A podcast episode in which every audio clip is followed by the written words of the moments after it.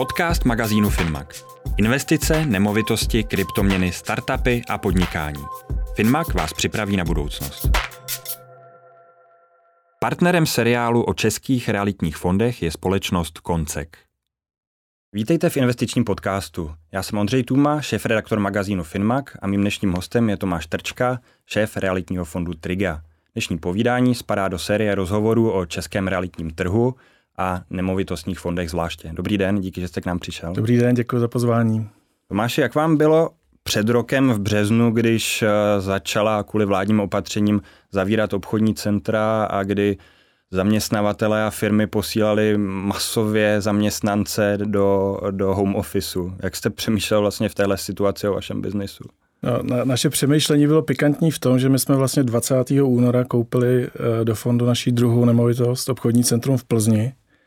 A v podstatě 13. třetí, nebo 13, vlastně za tři týdny poté došlo k těm vládním opatřením a došlo k uzavření některých obchodů v, v Plzni. Takže určitě to pro nás nebylo nic příjemného. A na druhou stranu, když se na to dívám zpětně z dnešního pohledu, tak a, a jsme hrozně rádi, že jsme to centrum koupili, protože to centrum performuje skvěle na, navzdory tomu, že samozřejmě řeší spoustu problémů, tak jak je řeší naši nájemníci, tak je řešíme s nima. Ale kdybych se mohl dneska rozhodnout zpátky a i s tou vidinou toho, že vím, že, že došlo k zavření, tak bych určitě to centrum koupil znova a jsme opravdu rádi, že jsme ho, že jsme ho koupili. A jak se měnila vlastně nějaká ta geneze toho uh, cítění vlastně té krize a té situace, toho dopadu na váš biznis, řekněme, uh, pak přišlo po jaru léto, rozvolnění najednou zase podzim a zima a zase šlo všechno do kopru, jak jste, jak jste jako uvažoval o tom pak v těch dalších, dalších periodách?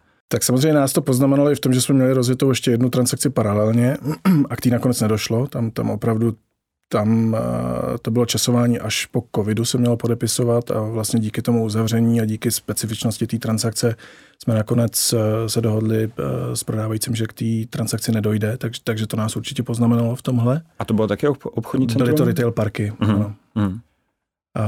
A, samozřejmě potom, já to dneska hodnotím spíš z toho provozně, z toho provozního pohledu. Jo. Je, je fakt, že ten počátek byla i na straně nájemníků, byla relativně, nechci říkat úplně hysterie, ale byla velká nejistota, protože přeci jenom tuhle situaci nikdo předtím nezažil, hmm. aby vám řekli, hmm. zítra nemůžete odevřít a, a nevíme, jak dlouho to bude trvat. Především to bylo na tom to nejhorší. Jo.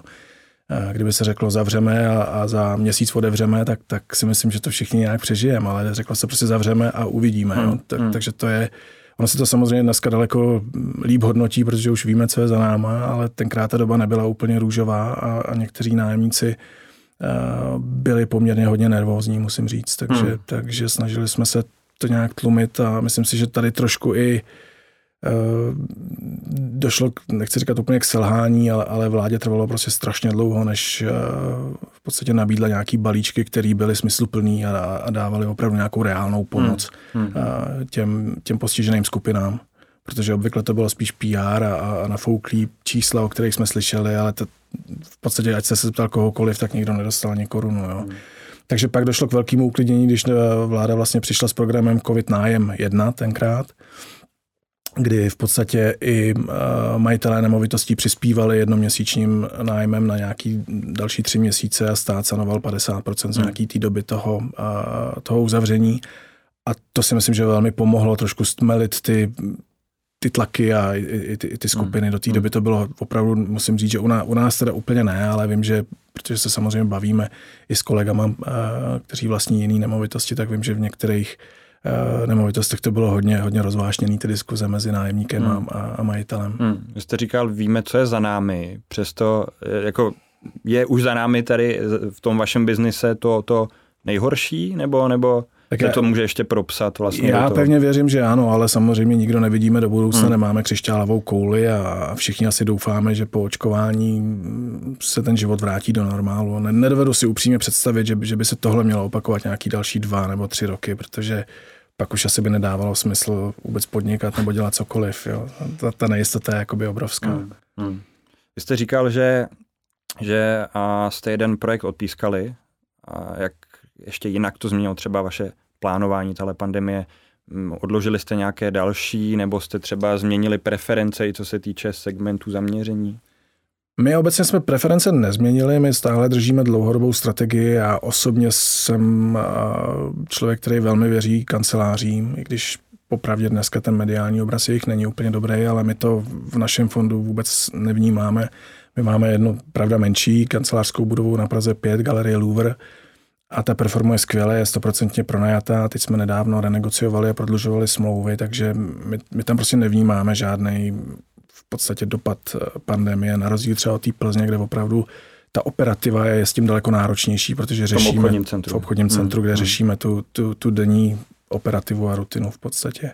A Přišli tam ty obchodníci s tím, že chtějí třeba jako, no, takhle, vypovídal třeba někdo smlouvy nebo chtěl někdo nějaký jako větší ono slevy i do budoucna? Jak, ono to nejde, to ono, je to, ono je to mýtus, ty, ty, hmm. ty smlouvy jsou velice pevný hmm. a, a hmm. oni v podstatě chrání i, i majitele, ale na druhou stranu chrání i, i nájemníka. Hmm. Ono dneska to možná vypadá, že je to ve prospěch toho nájemníka tím, že ty smlouvy nelze vypovíd, vypovídat, ale my, když kupujeme nemovitost, tak nás ani v podstatě úplně nezajímá, jak ta nemovitost vypadá. A, a není to, jak když kupujete byt, prostě musí se vám líbit a musí být hezký. My první, na co se díváme, tak jsou ty nájemní smlouvy a ty, ty nájemci a ta skladba těch nájemníků a především dílka těch nájemních smluv. Mm, mm. A nějaká průměrná eh, je u vás třeba? A ono se to nedá říct, ono samozřejmě to souvisí potom s cenou. Pokud je kratší, tak samozřejmě ta nemovitost je relativně levnější, protože kupujete si tu dílku. Obvykle mm. my třeba máme průměrnou dílku nájmu na galerii Louvre na té na kancelářské budově je to 4,1 roku. Jo, tak, hmm. Takže v podstatě lze říct, že 4,1 roku by nikdo neměl, neměl odejít. Jediná možnost, jak odejít, je v podstatě zkrachovat, hmm. což, hmm. což samozřejmě nechcete. Že?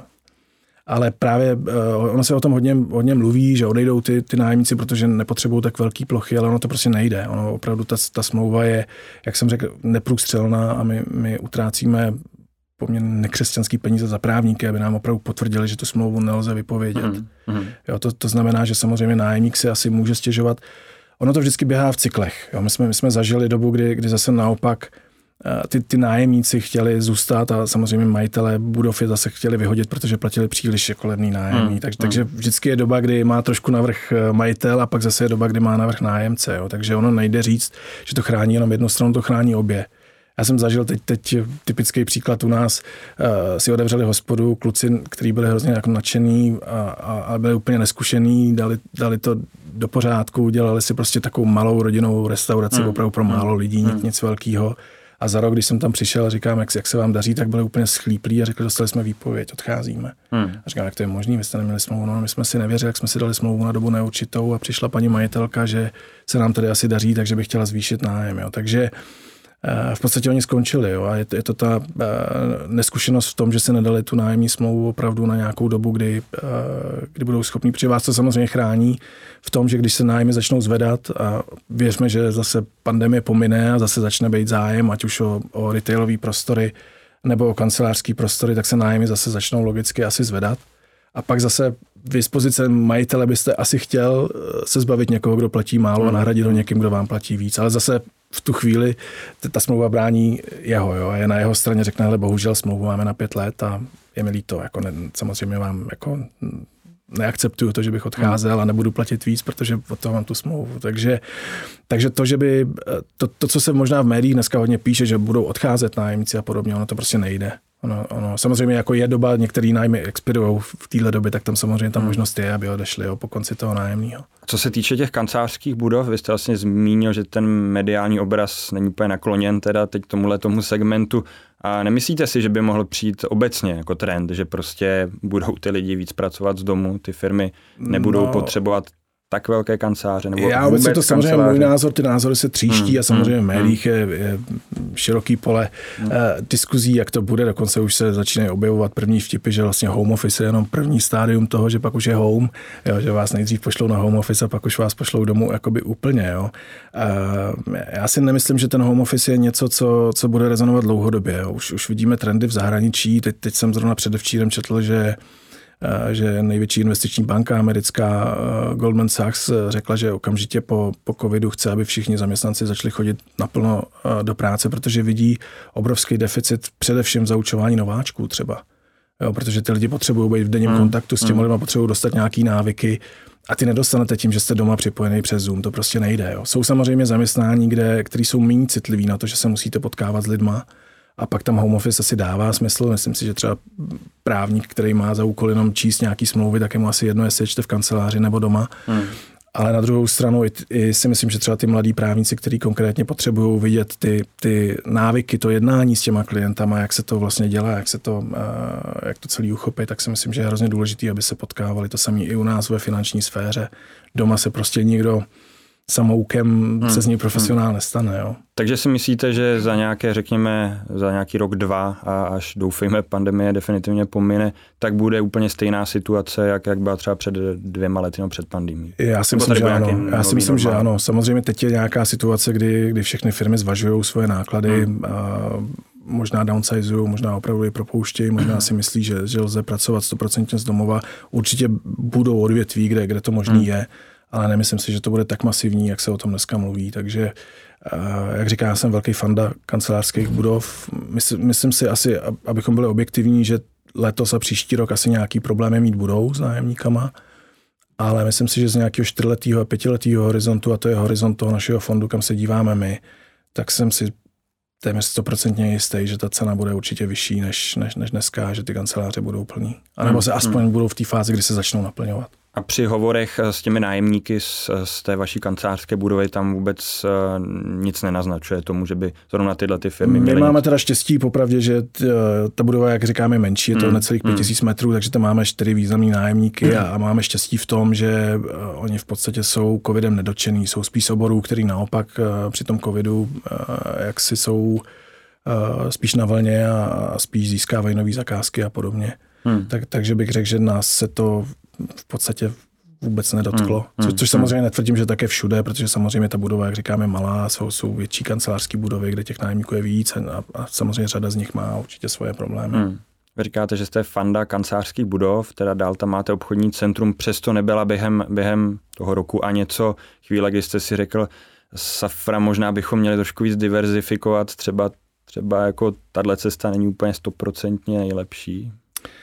No, samozřejmě my se díváme, co se děje kolem nás a, a, a určitě neplatí to, že jsme si řekli před třema lety, že to bude takhle a, a, a prostě své hlavě se zavřenými očima jdeme zatím. Jo. Po, hmm. po, popravdě my, když jsme vlastně začali formovat Trigeu, což, což je někdy asi před třema lety, tak a, ta vize byla, že to bude kancelářská, převážně náš fokus bude na kanceláře hmm. a dopl, doplňkově bude retail, což se taky stalo. První budova byla kancelářská, druhý byl retail. Popravdě chtěli jsme ještě dokoupit i druhou kancelářskou budovu, ale v podstatě nebylo úplně moc z čeho vybírat. Nechtěli jsme zatím jít do zahraničí, protože jsme český fond a chceme ze začátku být ještě v České republice. Takže jsme koupili eh, to retailové centrum v, právě v Plzni. A popravdě je, že dneska mm, mediálním vítězem, já nechci říkat, oni to mnohdy nazývají jako vítěz covidové krize, že jsou, že jsou, že jsou logistika a výrobní areály. Já si myslím, že oni těžko říkat, že vůbec je někdo vítěz. Jo? To, to si myslím, že úplně neplatí. Navíc a i, i spousta u nás logistiky je zaměřená na automotiv průmysl, který taky úplně není v nejlepším shapeu díky právě pandemii takže nechci říkat, že by byli vítěz, ale myslím si, že jsou, a to jim lze přečíst kredit určitě mediálním vítězem hmm. krize, takže se o nich opravdu píše všude a, a myslím si, že to mělo dopad i do, do, do těch cen. Hmm. My popravdě jsme bydovali nebo, nebo podávali jsme nabídku na teďko právě nedávno na, jednu, na jeden logistický areál, ale nakonec ta cena skončila úplně podle mého mimo, mimo nějaký rácio rozumu a, a v podstatě ten výnos, který by tam byl dosažený, a nechci zabíhat úplně do detailů, tak, tak byl asi 5,3% a, a bylo to někde úplně jako mimo, někde u, u dálnice, samozřejmě v polích, hmm. někde 20 km od hmm. nějakého většího města. A když to srovnáme třeba s nemovitostma kancelářskými, které jsou v Praze a jsou na metru a jsou, jsou to Ačkové budovy, hmm. tak tam ten výnos je o 150 bodů větší. Jo. To, to znamená, že při, pokud by byl stejná velikost té nemovitosti, co se týče inkasovaného nájemního, tak vlastně by ta, ta kancelářská budova by byla o 25% levnější než, než nějaká plechová hala hmm. někde hmm. u u Polce, nebo kdekoliv, jo, kam, kam se podíváte. Takže já si myslím, že už, eh, že už je možná trošku pozdě. Popravdě se stále díváme a stále revidujeme těch, těch, těch investičních příležitostí, které kolem nás eh, protéká, je, je spousta. My nikdy dopředu neříkáme ne, díváme se na to, snažíme se na to dívat objektivně, ale popravdě si myslím, že možná ten, ten, to, to momentum, kdy se dali koupit dobře ty logistické areály, si myslím, že je asi trochu pryč. Takže jste to vyhodnotili tak, že v tuhle chvíli se spíš zase do tohoto pole nebudete pouštět, nebo je možné, že v nějakém, teď... řekněme, krátkodobějším horizontu se tam objeví něco i z tohohle spektra? Já už jsem se navyknul, že nikdy ne, ne, neříkej nikdy, takže zase hmm. samozřejmě hmm. zase nevidíme, co bude zítra, co, hmm. co bude pozítří. Jo. My, my teď aktuálně jsme ve fázi nákupu tří nemovitostí, které jsou těsně před podpisem nebo těsně před uh, vlastně dokončením takže bychom měli na, hnedka z kraje června uh, nakoupit další kancelářskou budovu, tentokrát už trošku větší, zase, hmm. zase bude v Praze a vlastně někde, někdy koncem června nebo začátkem července, na přelomu června července, uh, bychom měli koupit další dva retailové parky do našeho portfolia. A k tomu by se nám asi pravděpodobně samozřejmě hodilo, aby jsme koupili ještě nějakou logistiku někdy na podzim, hmm. ale jak říkám, nebudeme určitě kupovat za, za každou cenu a, a musela by být ta logistika opravdu dobrá. Jak vlastně vypadá ten proces toho vlastně akvírování, proces toho vybírání a pak finalizování? Máte víc projektů, mezi kterými si vybíráte, nebo prostě jak to zrovna přijde, tak, tak, tak to vyhodnocujete? Samozřejmě to vyhodnocujeme průběžně, hmm. některé projekty v podstatě vyloučíme rovnou, protože prostě nedosahují těch, těch parametrů, který bychom chtěli a, a potom samozřejmě ty, kteří se dostanou do toho, do toho užšího výběru, tak ten proces je poměrně dlouhý. Jo. Hmm. No, no, a člověk si možná uh, pamatuje, že hodně i z posluchačů určitě vlastní byli, takže ví, jako zamilují se do bytu, jdou za majitelem, smlouva je připravená, realitní kancelář má všechno, složí se záloha a, a, v, a v podstatě máte za 14 dní hmm, hmm. bydlíte. Hmm. Tak uh, u těch komerčních nemovitostí je to trošku jinak, a, a to dramaticky jinak a, a vlastně ta, ten proces akviziční toho nákupu od té první nebo už od, od, nechci říkat od první myšlenky, protože to tam ještě je dlouhé, dlouhá cesta, ale od té doby, kdy se domluvíte s prodávajícím, že ano, že chceme hmm. na ty parametry, hmm. máte narýsovaný, jak by to mohlo vypadat, tak pak trvá zhruba ještě třeba 6 měsíců, než, než skutečně tu nemovitost koupíte. Protože a, my v podstatě děláme velmi pečlivé prověrky, a děláme jak finanční prověrky, a děláme technické prověrky a děláme především právní prověrky. Hmm. To mhm. znamená, že my opravdu kontrolujeme každou nájemní smlouvu toho, jestli není možný, aby ta právní smlouva měla nějaký vady, které by potenciálně umožnily třeba nájemníkovi hmm. odejít. Hmm. Speciálně u těch dobrých nájemců. Kvůli čemu nejčastěji vypadnou ty kandidáti z toho, uh, z toho sudí vlastně z toho vašeho výběru? tak velmi často je to cena, hmm. protože hmm. samozřejmě ta, to, jak se říká, přání otcem myšlenky a, a obvykle ty majitelé mají samozřejmě vždycky tu snahu říkat, moje dítě je chytřejší než to, to, to sousedovo dítě, takže pokud se koupila v, v sousedství, prodala nemovitost za 100 korun, tak, tak ta moje je vlastně trošku lepší, tak ta musí stát 120. Jo? Hmm. Takže, hmm.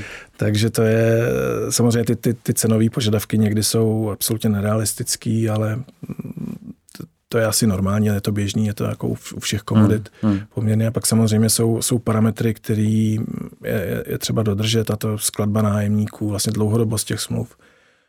A ono se to nakonec stejně všechno seběhne u té u, u ceny, jo, protože a, ten nájemník je pro nás alfa omega, jak jsem řekl, to znamená dobrý nájemník, vlastně, když budete mít dva úplně stejné baráky, které budou opravdu úplně vedle sebe a v jednom vám bude sedět nájemník typu třeba Česká spořitelná v druhém bude sedět uh, Tomáš Trčka SRO, tak vlastně ten jeden bude diametrálně dražší hmm. než ten druhý, protože si opravdu kupujete ten, ten income, hmm. kupujete si ten, hmm. uh, ten, ten nájem z toho, který z toho plyne a především tu stabilitu toho, že, že věříte, že vám tam ten nájemník zůstane, že opravdu neodejde a, a, a nebo neskrachuje, nebo prostě vy jste zmínil, že, že teda expanzi do zahraničí teď v nejbližší době úplně nemáte v plánu. Co znamená v nejbližší době? No, nejbližší doba pro nás už je teď pár měsíců. Hmm. Já mhm. si myslím, že i kdyby jsme asi chtěli, tak, tak eh, nejsem si jistý, že do konce roku bychom stejně něco stihli. Hmm. Protože, jak říkám, ta akvizice, ten, ten proces trvá 6 měsíců. Takže i kdybychom nakrásně našli nějakou eh, nemovitost třeba na Slovensku, eh, tak si nemyslím, že by jsme byli schopni to kapacitně udělat do konce roku, hmm. ale, ale v podstatě ten horizont nad ten konec tohohle roku do roku 22 v podstatě je, že asi bychom se klidně podívali. My, my úplně neřešíme tu regionalitu popravdě.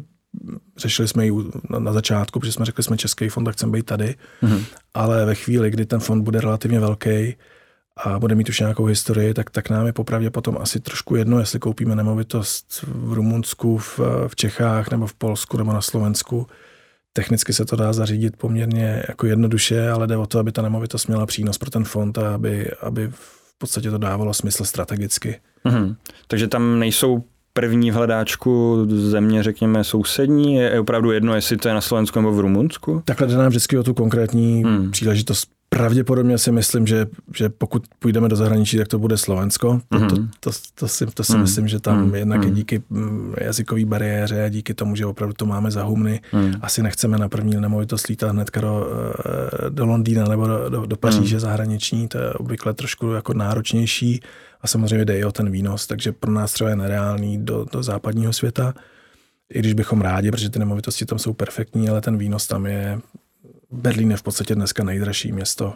Já když jsme začínali v roce 2006 s nemovitostma, tak eh, byl jasný úzus, že evropský město číslo jedna byl, byl Londýn. Úplně hmm. nemilosrdně hmm. nejdražší hmm. nemovitosti byly v Londýně.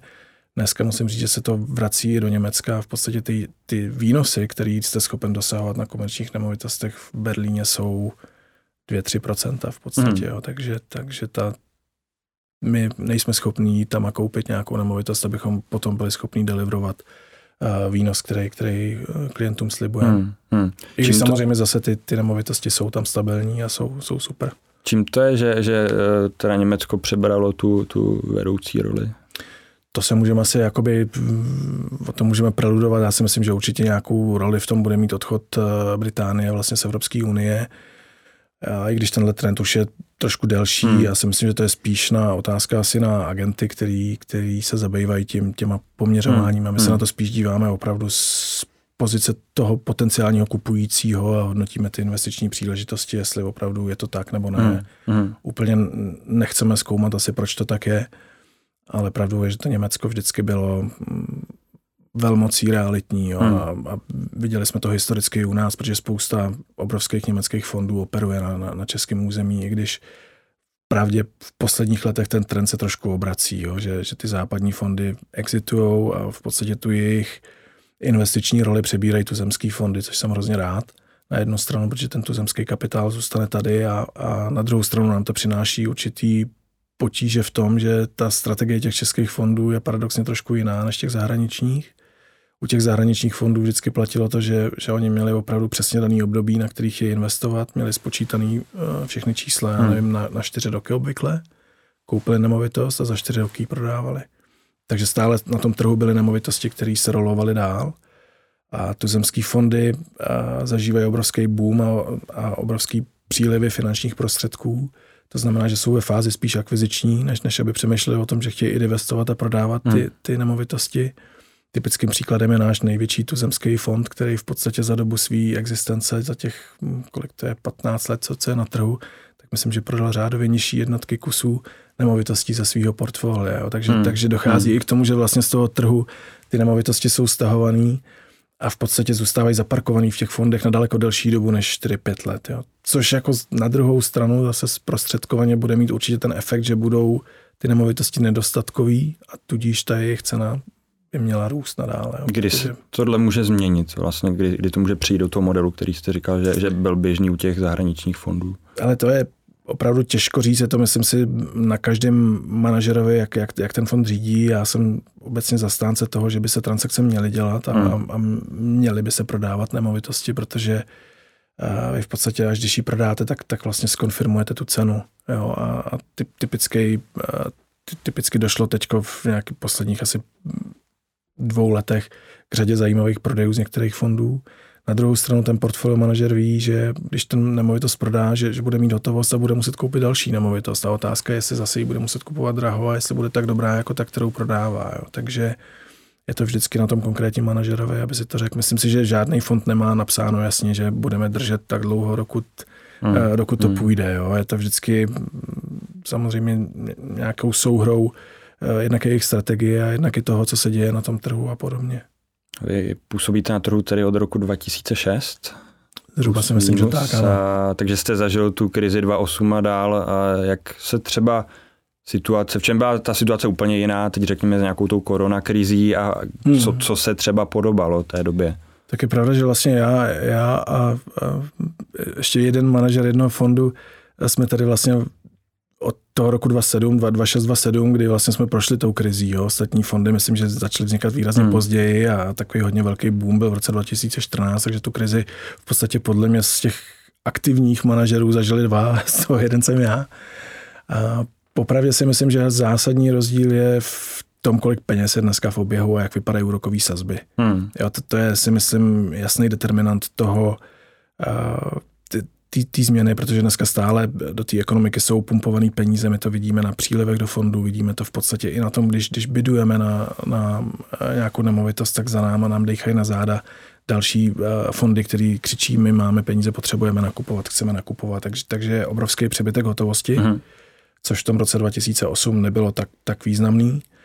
A především tenkrát ty, ty úrokové sazby byly někde jinde, takže dneska si v podstatě půjčujete zadarmo. Jo, když, když to tak říkám, ty, ty sazby jsou na nule, takže, takže třeba uh, ty obchodní marže dneska jste schopen si půjčit pod 2% třeba na, t, na tu komerční nemovitost. Hmm. Hmm. Jo, tak, takže pokud kupujete s výnosem 6, což je hodně podobný tomu, jak, jak to bylo před tím rokem, já si dobře pamatuju první nemovitostmi, když jsme kupovali v tom roce 2007, do, do toho vlastně prvního nemovitostního fondu u nás, tak jsme kupovali s výnosem nějakých 6-15, což je něco hodně podobného tomu, co, co, co je dneska. Hmm. Dneska jsou hmm. trošku ty, ty, ty výnosy ostřejší, takže ceny jsou dražší nepatrně, ale tenkrát byla úroková míra někde okolo 4%. Jo. Když to dneska máte vlastně tu, tu marži na tom daleko větší, takže relativně ten výnos je adekvátní tomu, že, že i ten výnos, za který ho kupujete, je nižší, ale zase jste schopen si levněji půjčit. Tak, takže v celkovém součtu jste schopen dodat to, co jste hmm. dodával tenkrát. Hmm. Hmm. Když přišel ten březnový pokles loni na akciových trzích,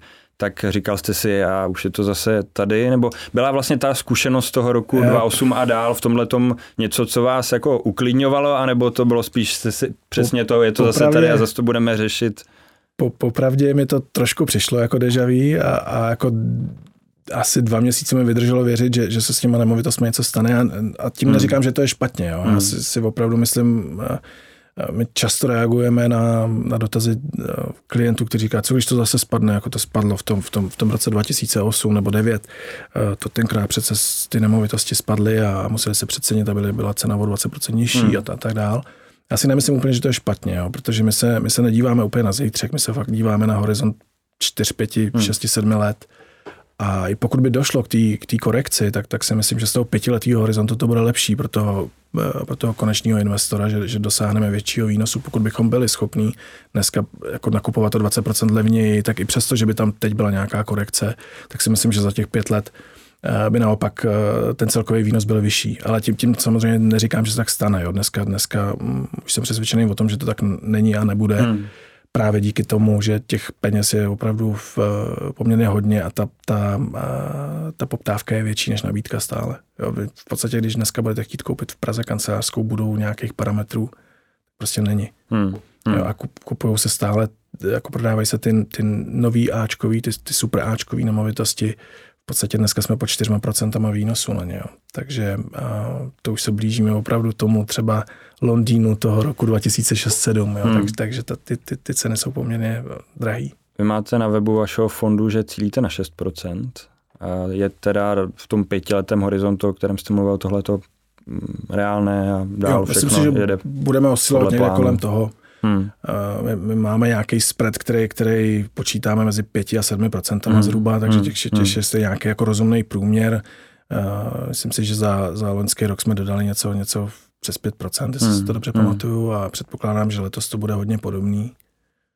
Sám jste zmínil, že ty fondy teď v Česku realitní se, se množí nebo objevují jak houby po dešti a a zmínil jste tady ten prodej toho dítěte. V čem je to vaše dítě, ten váš realitní fond lepší? Proč já jako člověk, který chce vložit peníze do nějakého fondu realitního, bych si měl vybrat zrovna vás? Já se na to takhle úplně nedívám. Jo. Já jsem vždycky nebyl příznivcem tomu srovnávat se s hmm. konkurencí. Hmm. Jo. Ono mnohdy pak dochází k velkým pomílením a, a mílkám. Jo. Ono bohužel dneska mají všechny ty fondy, které jsou na trhu, tak mají nálepku nemovitostní fond a pak se srovnává jejich výkonnost. Hmm. Já si myslím, že to není úplně správný a není úplně fair.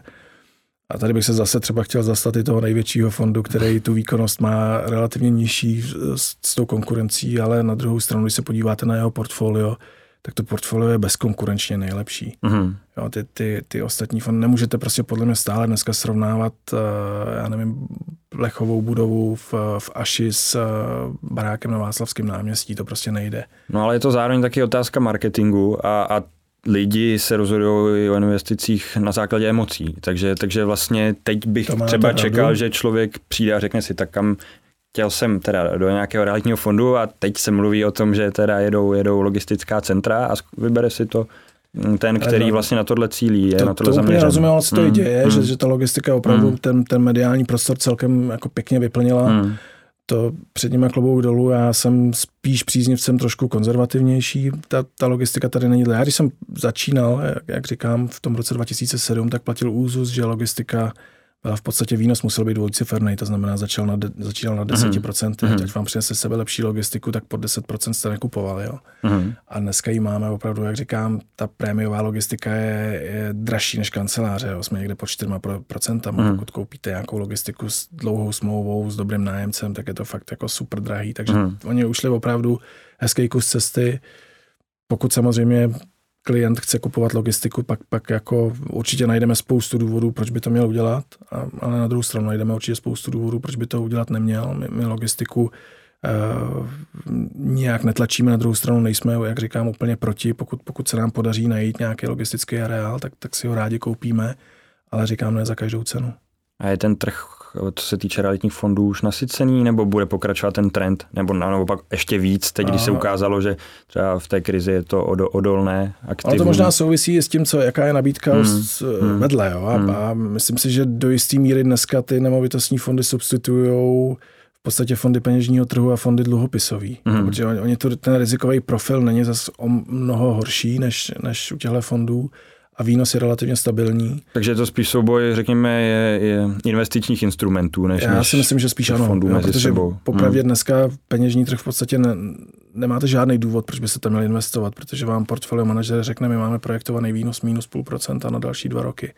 Dluhopisy to samý, hmm. víceméně. Jo. Tak, takže pak, když se, když se hejbeme v těch rizikových třídách směrem nahoru, tak pak tam jsou nemovitosti a nad tím jsou akcie, které mimochodem teda taky zažívají celkem boom za poslední dva roky a i, i výnosově jsou na tom velice dobře. Hmm, hmm. Takže já bych řekl, že tohle určitě hraje, hraje významnou roli.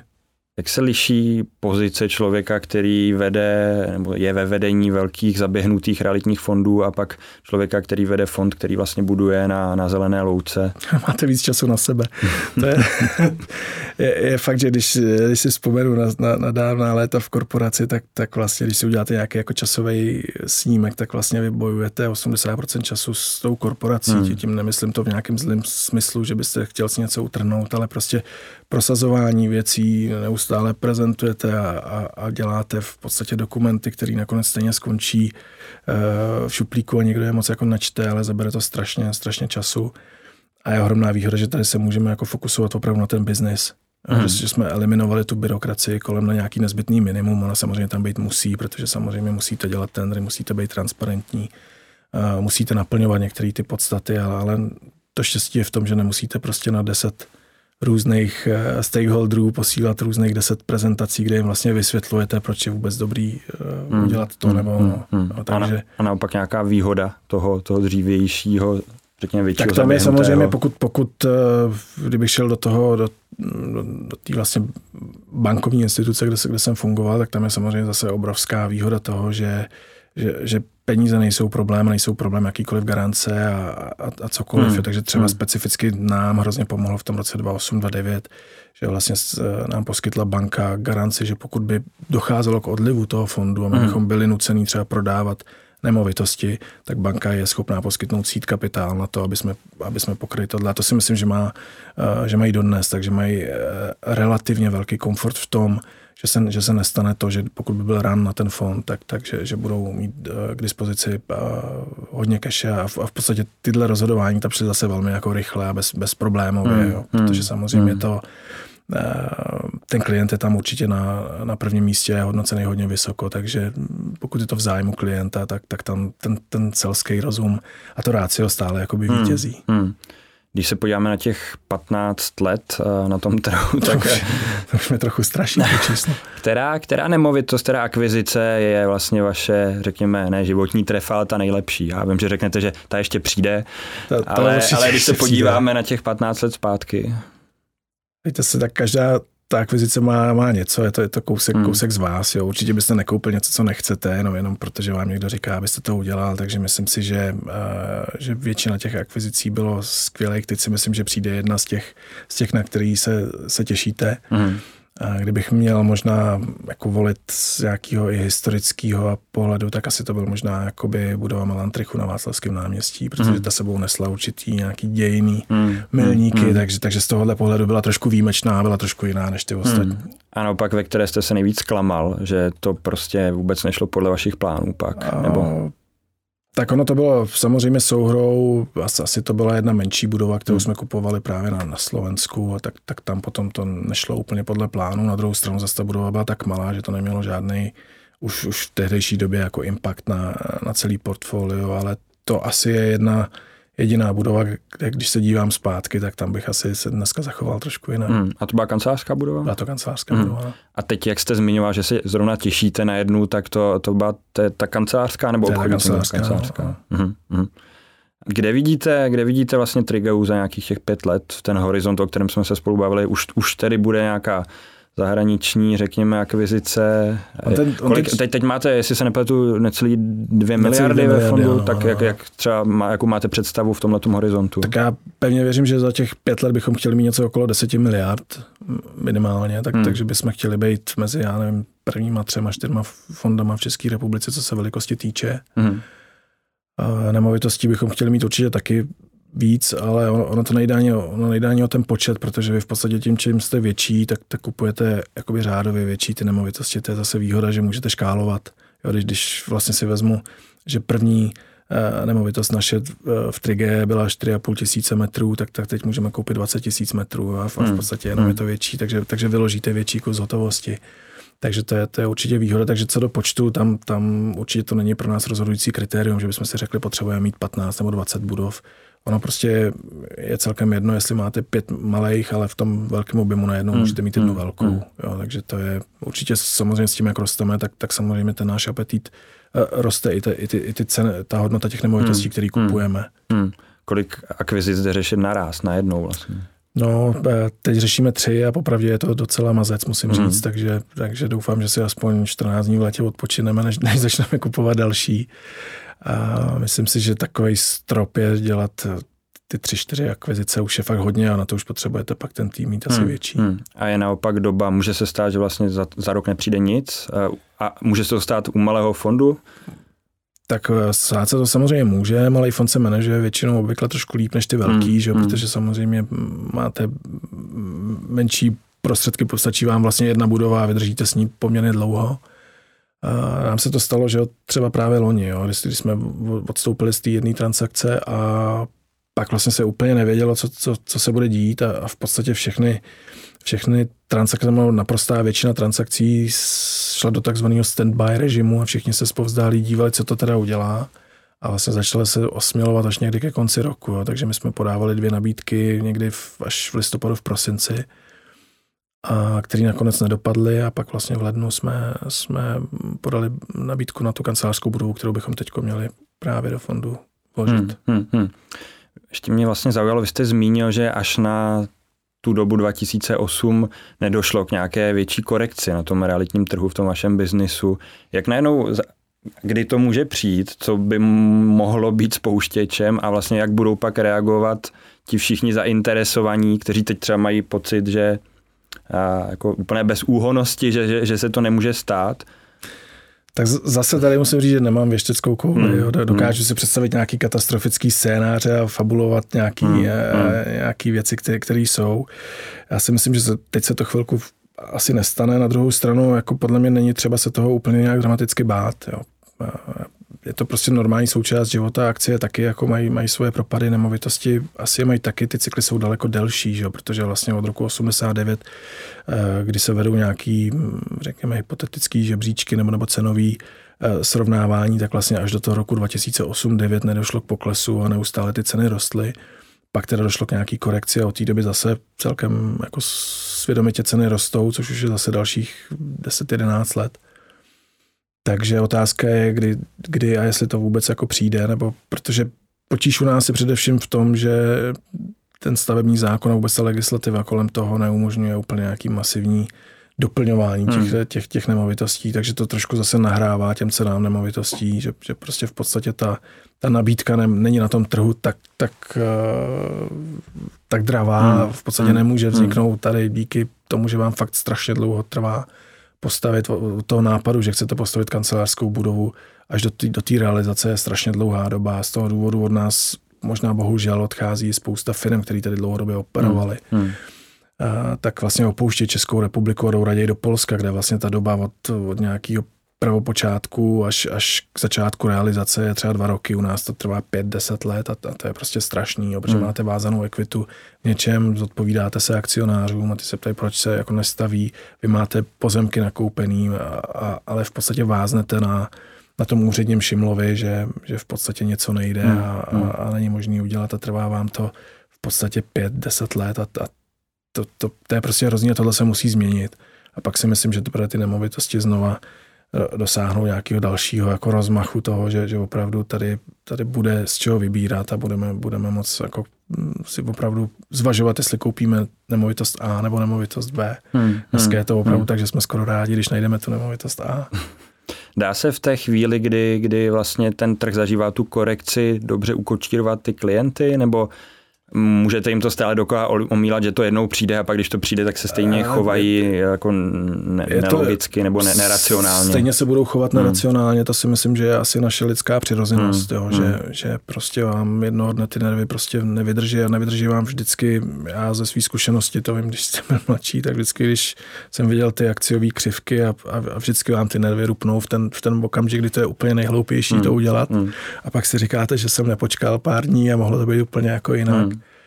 Takže tuhle zkušenost si člověk musí udělat jako sám a samozřejmě je důležitý mít potom tu, uh, vlastně tu, tu prodejní sílu a ty, ty finanční poradce, který, se, který s váma mluví a snaží se vám vysvětlit, že teď, teď už není rovno. Hmm. Já to vždycky, při, podle mě nejlepší uh, je připodobnit to k tomu, když vlastníte byt. Jo, koupíte si byt a teď modelově si můžeme říct, koupíte si byt za milion korun a, a vlastníte ho a koupil jste si ho, prostě ho máte, pronajímáte ho, je tam nájemce a teď vám někdo přijde a řekne, hele, je krize, je to opravdu strašný, ten byt stojí 800 tisíc. A teď jako prodáte ho ten, ten byt, nebo, nebo si ho nechá, nebo vás to ani nezajímá hmm. možná ta cena, hmm. jo, protože si říkáte, já jsem ho ale nekupoval, protože ho chci prodat, tak jestli stojí dneska 800, možná je to pravda, možná není, ale jistý je, že zítra nebo za pět let bude stát zase milion nebo milion a půl, jo, takže uh, to je možná taková asi největší nevýhoda těch fondů, že oni musí dělat stále mark to market, eh, takže to znamená, že musí zveřejňovat ty, ty aktuální ceny, hmm, který, hmm. který vlastně si každý přečte a řekne si, je, t, t, vás taky u toho bytu nezajímá každý měsíc, že byste chtěl, aby vám někdo zazvonil na dveře a říká, dneska ten byt stojí 995 tisíc a zase odejde a příští měsíc řekne, ne, už stojí 998 nebo ne, osciluje. Je to prostě podle mě trošku zbytečná informace. Vy si musíte říct, já ho chci koupit s nějakým záměrem, a ten je třeba pět let a za pět let ho možná prodám nebo dám ho synkovi nebo, nebo prostě hmm. budu, budu hmm. ho pronajímat nebo v něm doroste mi dcera, takže v něm bude bydlet.